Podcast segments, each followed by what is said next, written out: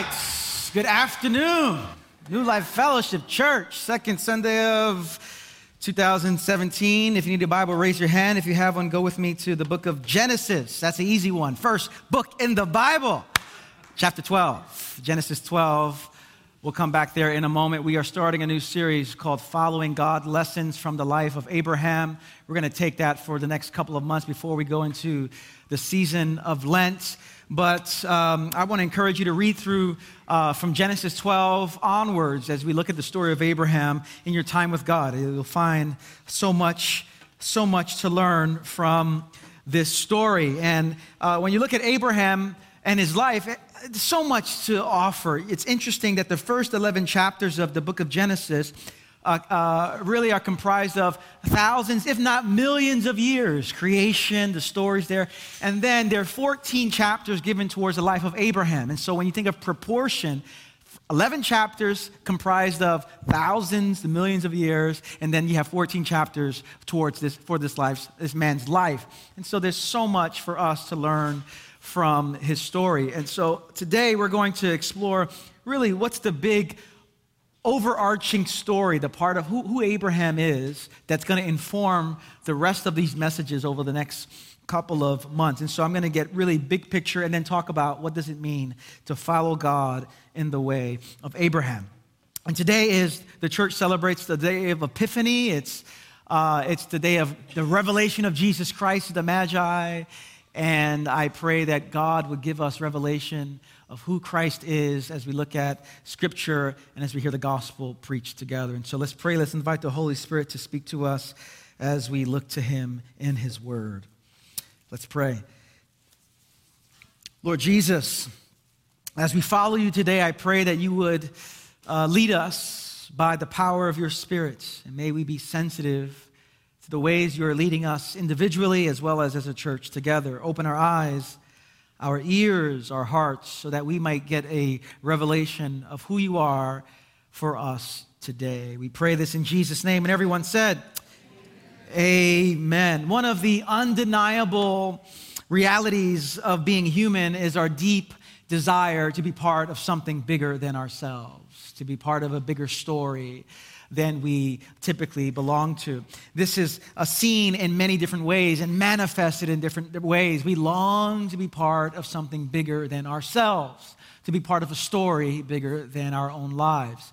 Isn't this why many teenagers would go and grow up to go into gang culture?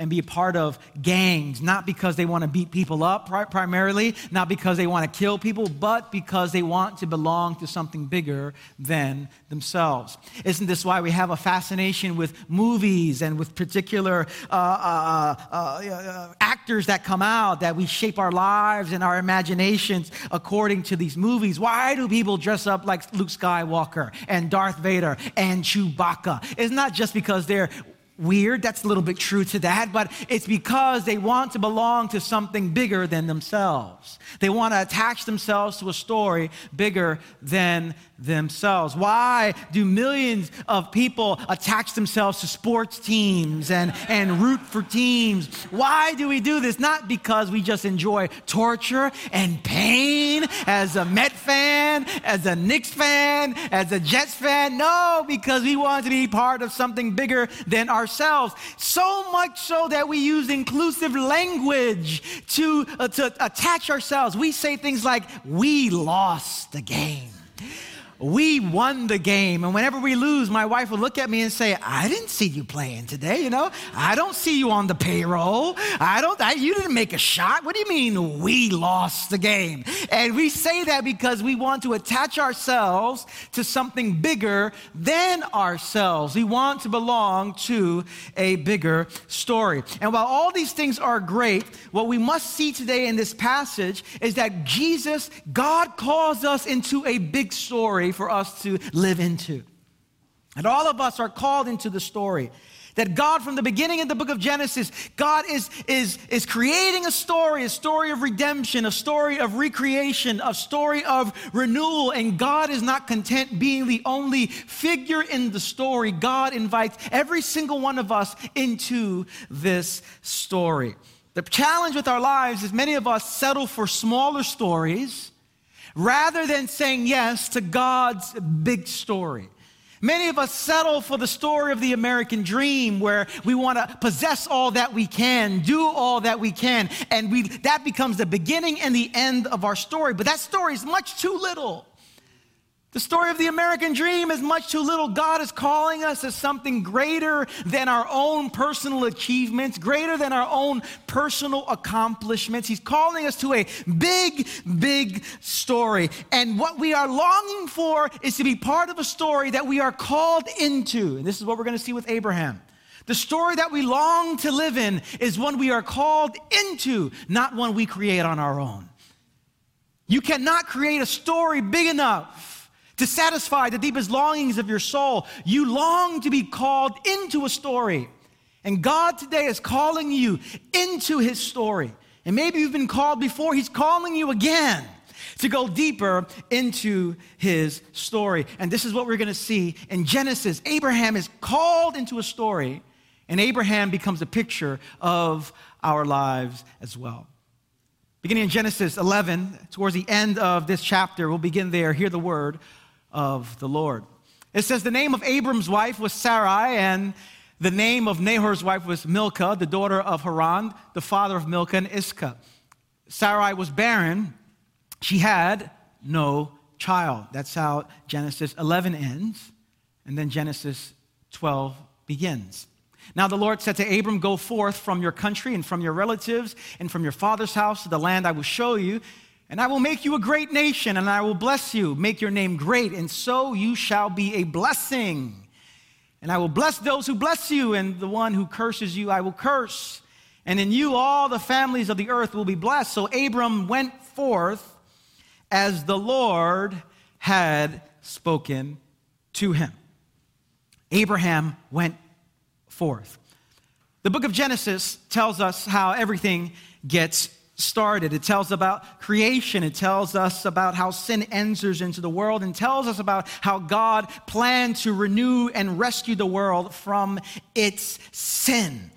And you can't understand Genesis 12 without looking at Genesis 1 through 11. And what happens in Genesis 1 through 11 simply is this humanity is created, created to, to, to co labor with God, to work for a beautiful and renewed creation. But because of sin, humanity uh, essentially pushes God away, and sin enters into the world pride, violence, destruction. And what we see in Genesis 1 through 11 is beauty that turns into chaos.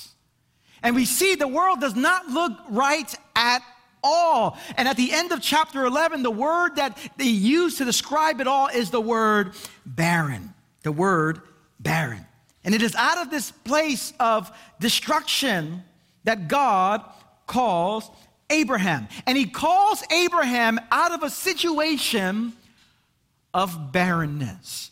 Now, it's interesting because uh, barrenness is one of the more uh, frowned upon words in the scriptures. It means lifeless. And in this case, for Abraham and his wife Sarai, it meant they could not have children. But this word barren also served as a larger word to describe what was happening with the world. It's a metaphor of hopelessness. There's no foreseeable future. There's no human power to create a new kind of future. And we've all been there at one point of our lives or another, where our future looks hopeless, where it doesn't seem like we have the power to create the kind of life that we really want to live. Our lives seem barren, lifeless, desolate, fractured, fragmented.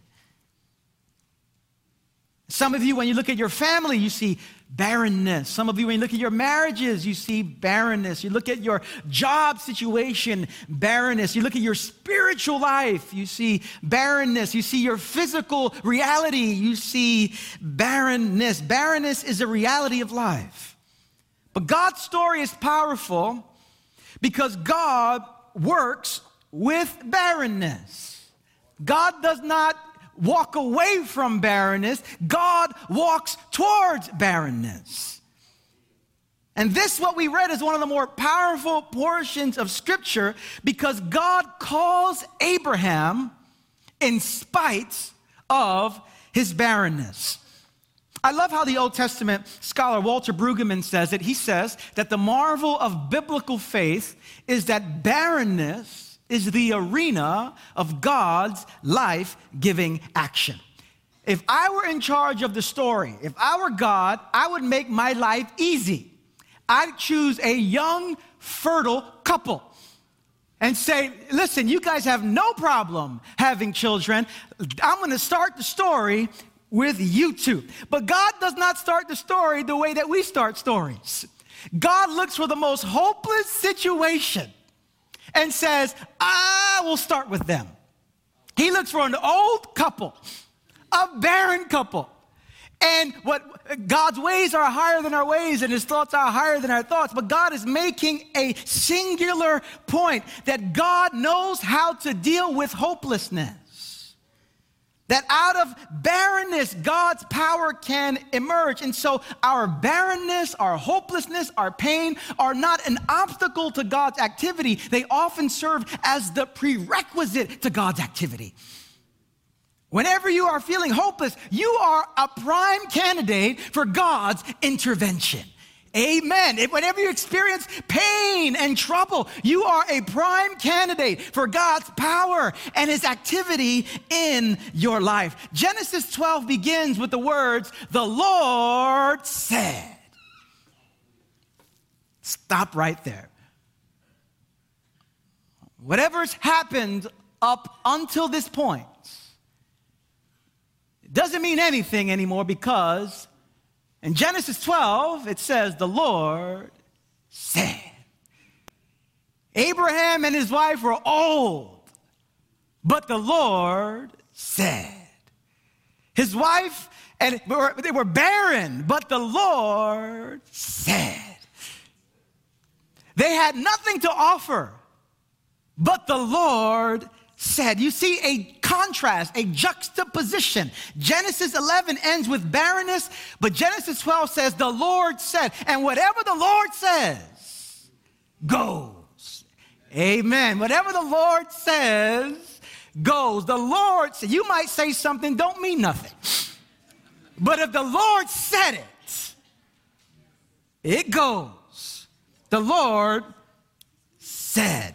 This is a theme we see in the book of Genesis. The opening lines of the book of Genesis get at this. You, it's, it's one of the more familiar passages that everyone knows. It says, In the beginning, God created the heavens and the earth. The earth was formless and void, and darkness was over the surface of the deep, and the Spirit of God was moving over the surface of the waters. Then God said, from the opening lines in the Bible, we meet a God who knows how to make something out of nothing. And if God can make something out of nothing as it pertains to the universe, surely God can make something out of nothing as it pertains to your life. Surely God can make something out of nothing with our country. Surely God can make something out of nothing with your job. Surely God can make something out of nothing in your situation. The Lord said, mm, That's good. The Lord said. We see this from the beginning of the book of Genesis. And so God calls Abram. Abram's minding his business, doing his own thing, no concept of God. Later on in the scriptures, interestingly enough, it would say that Abraham, his, his, pet, his father, is worshiping other gods. God calls him. He doesn't wait till Abraham gets his theology right before God calls him. God calls him. And when God calls him, he calls him for a specific purpose. He calls Abraham to himself to send him on pilgrimage. And I want you to see that. He calls him Abraham and he sends him on pilgrimage. And this is the essence of the story of God throughout the, through, throughout the scriptures. God's story is that of calling people and sending them on pilgrimage. The first encounter Abram has with God is interesting. His, the first words that God speak are go forth from your country, from your relatives, to your father's house, to the land I will show you, and I will make you a great nation, and I will bless you, make your name great. You have to understand how disorienting this is. Abraham's minding his business, having a good time, Maybe, you know, at the local coffee shop. He's just minding, mind, he's familiar territory. And the first words God says to him, go. No, like, hi, my name is God. Uh, no conversations, no coffee, no map, no GPS, not even gas money. I mean, you can give some, you want me to go, give me some gas money at least, you know, some toll money. But the first thing he says is, go. Go where? And he says, to the place I'll show you. Essentially, when you get there, you'll know it. Did you hear when God does that? Where are we going? Huh? You, you, you know, just keep going. You'll find out when you get there. He tells Abram to go, to go on pilgrimage. And what we're going to see is we're going to be pilgrims with Abraham on the journey over the next couple of months, looking at the different ups and downs and twists and turns in Abraham's life because his, his life is a, a picture of our lives as well. He is on pilgrimage. He's called, God calls him and sends him on pilgrimage. Now, this, this word pilgrimage is a, it's a metaphor for the spiritual life. And in a church like ours, in a borough like ours in Queens, where half of our residents are foreign born, many of us understand this notion of being on pilgrimage, going from one place to another, and how disorienting this is, how new it is, how challenging it is, how fearful it is. This is what Abraham is experiencing, but all of us are called to be on pilgrimage. I like how Eugene Peterson says it.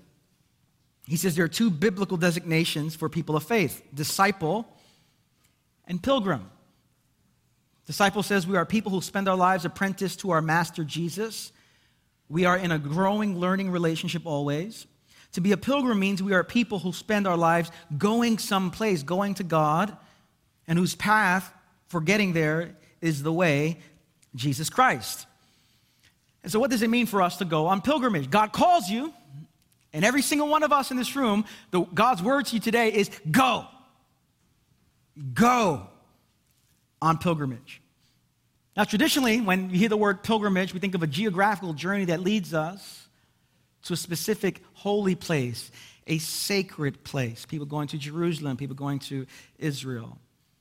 And this kind of pilgrimage is important, but the reality is, many of us in this room, maybe most of us in this room, will not go on that kind of regional geographical pilgrimage, and yet God still says, Go. God has a pilgrimage for you. To go on pilgrimage in the way of Abraham is to go into unfamiliar territory, to go on a journey that we are not in control of. And this is hard work to go into unfamiliar territory, to go into a place where we are not in control, which is why many of us, instead of being pilgrims, rather, we would rather choose the way of being tourists. It's easier to be a tourist than it is to be a pilgrim. I want to be a tourist. God says, You're a pilgrim. Here's the difference the difference is a pilgrim is led by God into the unknown and is invited to trust. A tourist just wants to sightsee on his own terms. The spiritual life for many of us is just about tourism, sanctified tourism. We want to go where we want to go. We want to do the stuff we want to see. And God says, No, I want you to do that. I, am not a pilgrim, I'm a tourist. A tour, to be a tourist means life is done on your own terms. A pilgrim says, You, are, you, you go where you are sent. There's a big difference. And so Abraham is a pilgrim, not a tourist. And he invites us to be a pilgrim as well. Now, the question is if we're a pilgrim, where's God taking us? Where does God want to take you? And before we even get there, to talk about destination and journey, what God wants to do in us is what God somehow fashioned in Abraham. Abraham, for whatever reason, had a particular heart disposition towards God. God said, Go, and the Bible says, so Abram went. What God is looking for are people who would have a level of trust in God, to trust Him when He says go. That's ultimately what this series is about. Us cultivating a heart of trust so that when God says go, it's, it says of our life, so we went. And so before we even talk about where, God is trying to form in us a deep sense of trust. And many of us, if I, over the first two services, having conversation with people, many people were saying, I'm on a pilgrimage in many different areas of our lives. And I imagine that the same is true for us in this room. Some of you are on uh, pilgrimage, as it, uh, pilgrimage as it pertains to your singleness. You're a single person, it seems like you are on pilgrimage to try to find a significant other. Or maybe you're married and you're on a pilgrimage towards a, a more joyful marriage. Maybe you are in a dark season of your life and you're on pilgrimage to understand, well, I know there's hope. I know there's life. I know there's joy. I'm trying to find this hope. I'm trying to find this life. I'm trying to find this joy. Maybe you are retired. You're on a pilgrimage towards understanding what is God's uh, role for you right now, even though you are retired. We are all on pilgrimage. But what I want to uh, invite us to is I believe God, uh, for all of us in this room, we all have our unique pilgrimage journeys. But for all of us in this room, as the family of Jesus, I believe that God has us to go on pilgrimage to a few specific areas. And over the next few weeks, we're going to unpack that, but I want to talk about two. Where do I believe God calling us to go? Where is God sending us? And I want to just unpack two of these areas of pilgrimage. Let me say it this way first God wants you to go on pilgrimage into the unknown land of your interior world. There are millions of people who have never made pilgrimage to the Holy Land. There are many more millions of people who have never made pilgrimage to the Holy Land of their interior life.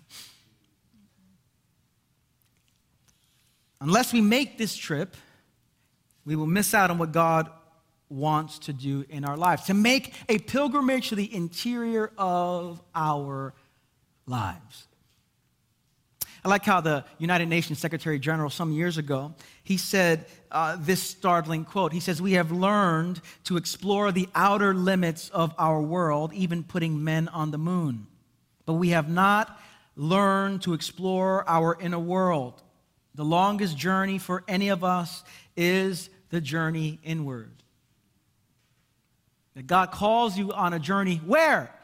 Inward. It's the longest journey for any of us. And this is hard because we have created a strategy in our world of life that helps us avoid ourselves. Much of life is this project to avoid ourselves. Why are we so busy with work, workaholism, social media distraction. So much of it is because we're working really hard to avoid confronting ourselves, to avoid confronting what's happening in our interior world. And so much of our workaholism is a strategy to avoid our pain, our grief, our anger, our sadness. And don't get me wrong, to take this journey is hard, but you know what's more problematic?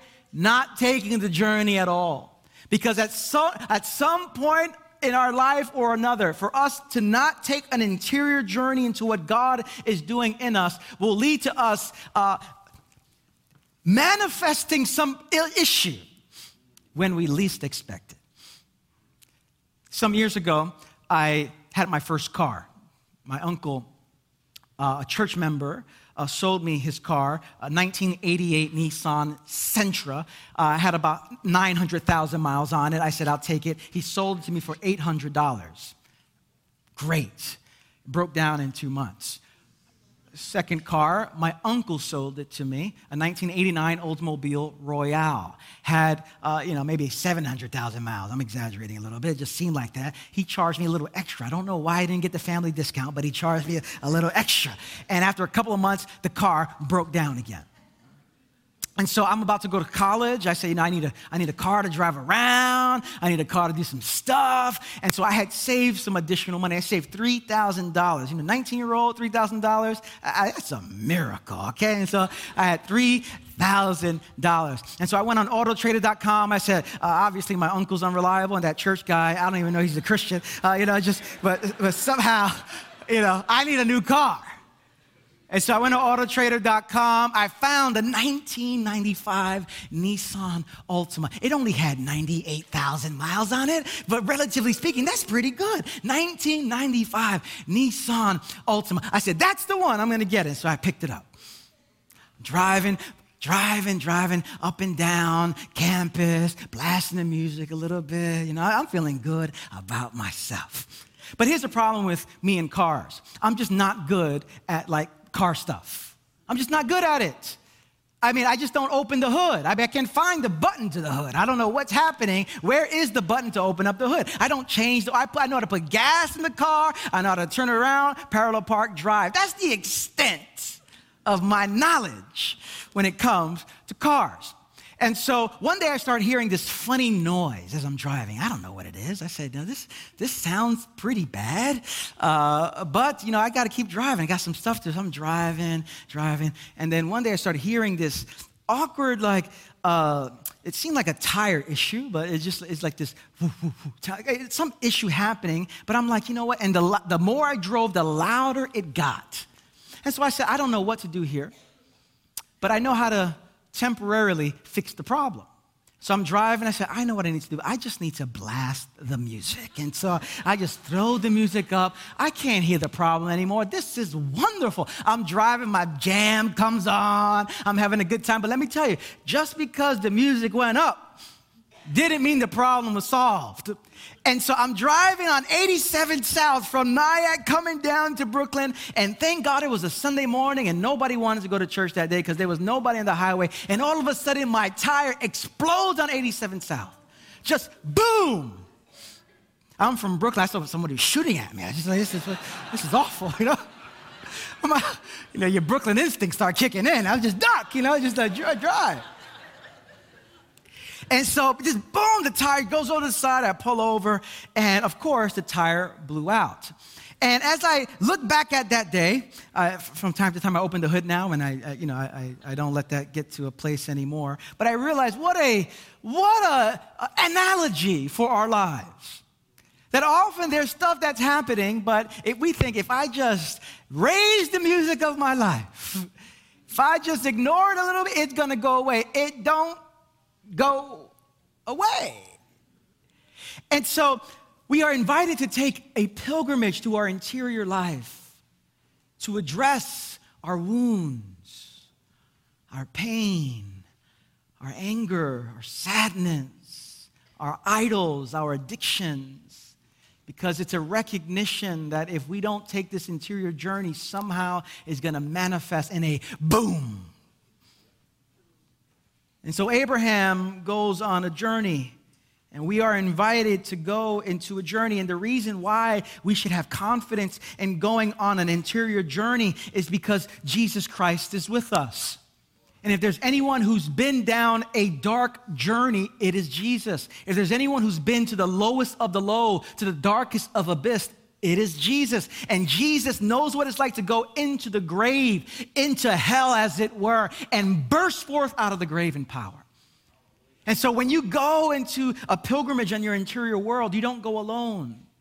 It is Jesus who goes with you. Some of you say, Will I ever come out of it? If I start thinking about the trauma in my life, will I ever come out of it? Whatever truly experience wholeness, but you come, you go, when you go, you go, and Jesus goes with you. This is why we have in a couple of weeks our emotionally healthy spirituality course. We're trying to, as a community, help each other take a pilgrimage into our interior world so that we would experience the kind of freedom that God has for each and every one of us in this room. That no longer is your past predicting your future, but now you're experiencing a level of freedom. God wants you to travel within, to take an interior journey. And so that's one area of our church. I want to share one more. Not only does God uh, is calling us as a church together in our own respective and personal pilgrimages that we have, that God also has for us a collective pilgrimage. And it's not just our interior world. I would say it this way that God wants you to go on pilgrimage to discern God's will in this season of your life. Abraham's journey is one of discernment. He doesn't know where he's going. God says, Go. Where? To a land. What time? You'll find out. How do I know? I'll tell you then. How? He doesn't know. Abraham has to live his life discerning should I go right Or should I go left? Should I go this way or should I go that way? His life on this journey is one of discernment. God didn't say, here's a map, go there. And most of our lives, we don't even know where we're going. And so we must pay attention to the specific seasons that we're in to figure out what is God saying to us on this part of the journey, especially the difficult parts of the journey. All of us will hit, like Abraham does, and we're going to see it in the next few weeks, difficult parts of the journey. What do you do when you hit a difficult part? The invitation for us is to discern God's will. It's easier to complain about the part of the journey, to try to quickly get ourselves out of the journey. But will we discern what is God doing in me for me and through me in the midst of this difficult part of the journey. And all of us, some of you are in a difficult part of the journey right now. And you're trying to get out of this thing as quickly as possible. But might there be something of God that God is trying to reveal to you in this season? I've experienced this um, in this season of life. My wife and I, we are in our own particular difficult part of the journey. The journey has a name to it. It's called parenting with a two year old. That's the journey. Talk about a pilgrimage. This is a pilgrimage. And um, over the past few months and weeks, there's, I've sensed what is God doing, but it hasn't come easy. We live in a home with a, um, a very active two year old. And boy, it gets, it gets challenging from time to time. You've seen some of the pictures on Facebook. He is as cute as you can be. Don't let that fool you, okay? He's as cute as you can be. Don't let that fool you. My son wants what he wants when he wants it. He's very creative too in his requests and very persistent in his requests. And so he'll ask for something, and if I say no, within a split second, he knows what the next option is and he will keep going until he gets what he wants. He says, Daddy, I want a lollipop. The reason I have lollipops in my pocket, why do I have a lollipop in my pocket? I, uh, it's pilgrimage. You know, just. Daddy, I want a lollipop. No. I want an icy. No. I want a cookie. No. I want ice cream. No. I, can I get a cracker? No. Can I get a banana? All right, I'll give you a banana. All right, I'll give you a banana here. But just not, I want this. No, I want this. No, I want this. So he wants what he wants when he wants it. That's, that's just a little bit of the pilgrimage issues we have. There's a lot of, whole lot of other stuff. And so um, I, I found that in my parenting, that what complicates this pilgrimage of parenting is when I get home, I often get distracted and sometimes absorbed with my cell phone and with social media. I know none of you struggle with this at all, and so I'll just, I'll just preach to myself about this. Uh, uh, I get home and I, I want to see what I'm missing. I want to see what's happening there. And so, what complicates it is this is me, and I got my phone here, and I'm, I'm doing my thing here. And he always wants something when I'm on the phone, okay? He always just wants something when I'm on the phone. And so, can I get a, a lollipop? No. Can I get uh, some ices? No. Can I get a cookie? No. Can I, this, this is me? No, no, no. And then all of a sudden, what do you want from my life? Little boy, what do you want? What do you want? What do you want? I give him what he wants. He doesn't want it anymore. I give something he doesn't want anymore. It's just like, what do you want? And so I say, we got to do something. Talk to Rosie. We got to do something. Got to do something with him. I don't know what we're going to do. We got to do something with him. And so I, I, I, I say, I got to pray. I got to, I, I got to, at some point, I say, I need to discern what is God saying to me about him? You know, what is God saying to me about him? And so every morning, every morning, I find this place in our home, and for about 10, 15 minutes, every single morning, I find a quiet place and I'm silent in the presence of Jesus. This is my morning, part of my rule of life, every single morning. I'm just, I'm, I don't want, I'm not there to get from God, I'm there just to be with God. And I find a place to breathe, to call on Jesus, to just be present. And I did that recently, and for a number of days, just trying to figure this out. I journal a little bit, journaling my thoughts, read a scripture. And at one point, I'm bringing this before the Lord. Lord, what do I do? My son seems to um, need a lot. What do I do? And so at one point, it felt so clear that a word came to me. And I heard a question. And the question was uh, not something I was anticipating, but this is what I sense God saying deep within in that silence. God asking me, Is the problem Nathan who needs your attention? Was the problem your distracted way of life? Is the problem Nathan? Or is the problem your distracted way of life? And at that moment, I was like, no, God, that's not what I was asking. No, just, just uh, I'm looking for something else. And at that moment, I just sensed God saying to me, what you need to be is present. Present. Present. He needs you to be present. And so typically, this would be my, my, my posture in the home. And God said, I want you to be present. And Rosie and I have been reading a book, and we've been, how, how do we attune to Him? How do we live incarnationally with a two year old? And so my posture has gone from that to my posture going to this now. And let me tell you, I don't want to say everything's wonderful. He's walking on water, his diaper doesn't get dirty. I mean, no, no, no listen. There's still plenty of tensions but something began to change recently when I would just go from that posture to this posture. And I look at him and hug him. Sometimes, uh, you know, he, he's still doing his crying and everything like that. But something has changed in me and in our home life together. Most of us, when a difficult season comes, first of all, it's that person needs to change. This issue needs to change. And yet God is saying, No, I want you to now attune to take on a different posture.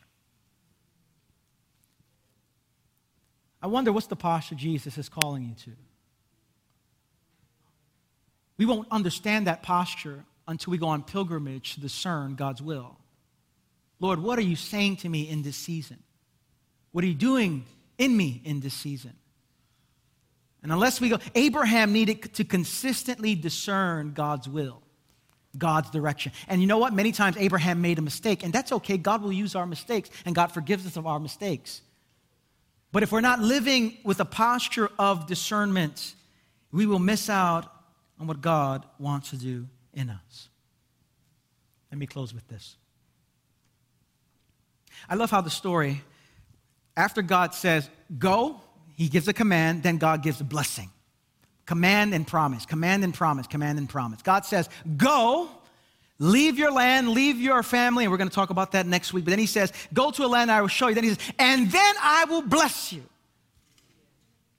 And not only will I, but I'll make your name great. And you will be a blessing to the people, the nations will be blessed through you. An amazing, uh, unconditional promise. You do, I will bless you.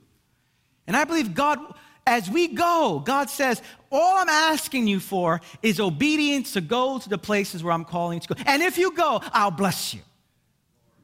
And not only will I bless you, I will use you to bless others. God is inviting us into a story. The story is one of blessing ultimately, it's a story of blessing the world. That our lives are to be lived in such a way that we're not just about our personal blessing, we're about us being an extension of God's blessing to the world. And Abraham did not know it, but God was using him so that in him the Messiah would come and God would bless uh, the world through Abraham's faith. And Abraham's faithfulness, even when he messed it up. And God says the same thing to us Will you trust me as I tell you to go?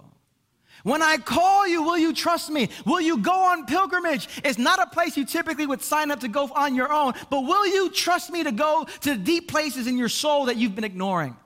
Will you trust me to go and take the time to discern my activity in your life? And as you go, I will bless you. And you will then be a blessing to the people around you. Amen. Let's have the worship team come forward. God wants to pour out blessing on us and through us. It first means we say yes. The passage said, So Abram went. May it be said of our lives every day by God's grace, so we went. So I went. And as we go to places that it might be difficult, it might be uncertain, God promises to bless us. I want to leave you with a prayer. It's a pilgrim's prayer by, written by Thomas Merton, one of my favorite authors. And I think he gets at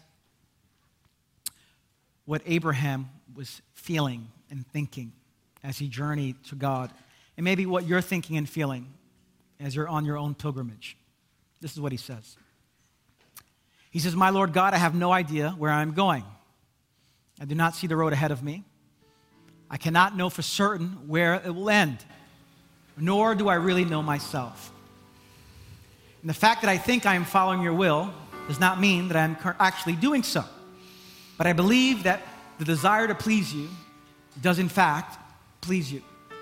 And I hope I have that desire in all that I am doing. I hope that I will never do anything apart from that desire.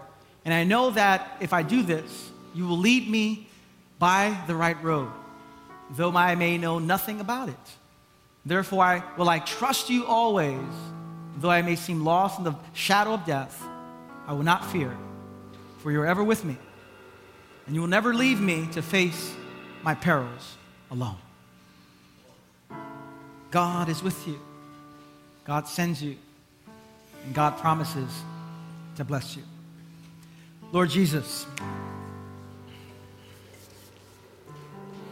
you invite us into a really massive, beautiful story, a story that you call us into, not one we create on our own.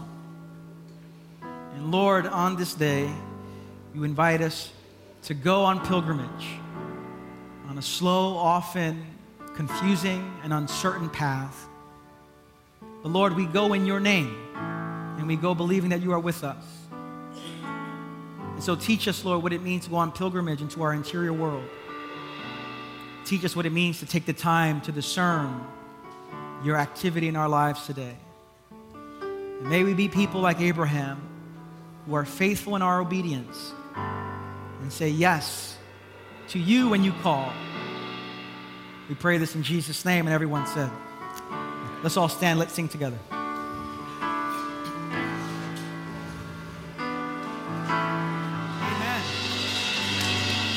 Amen. Amen. Let's have the prayer team come to my left. We have the Lord's table to my right.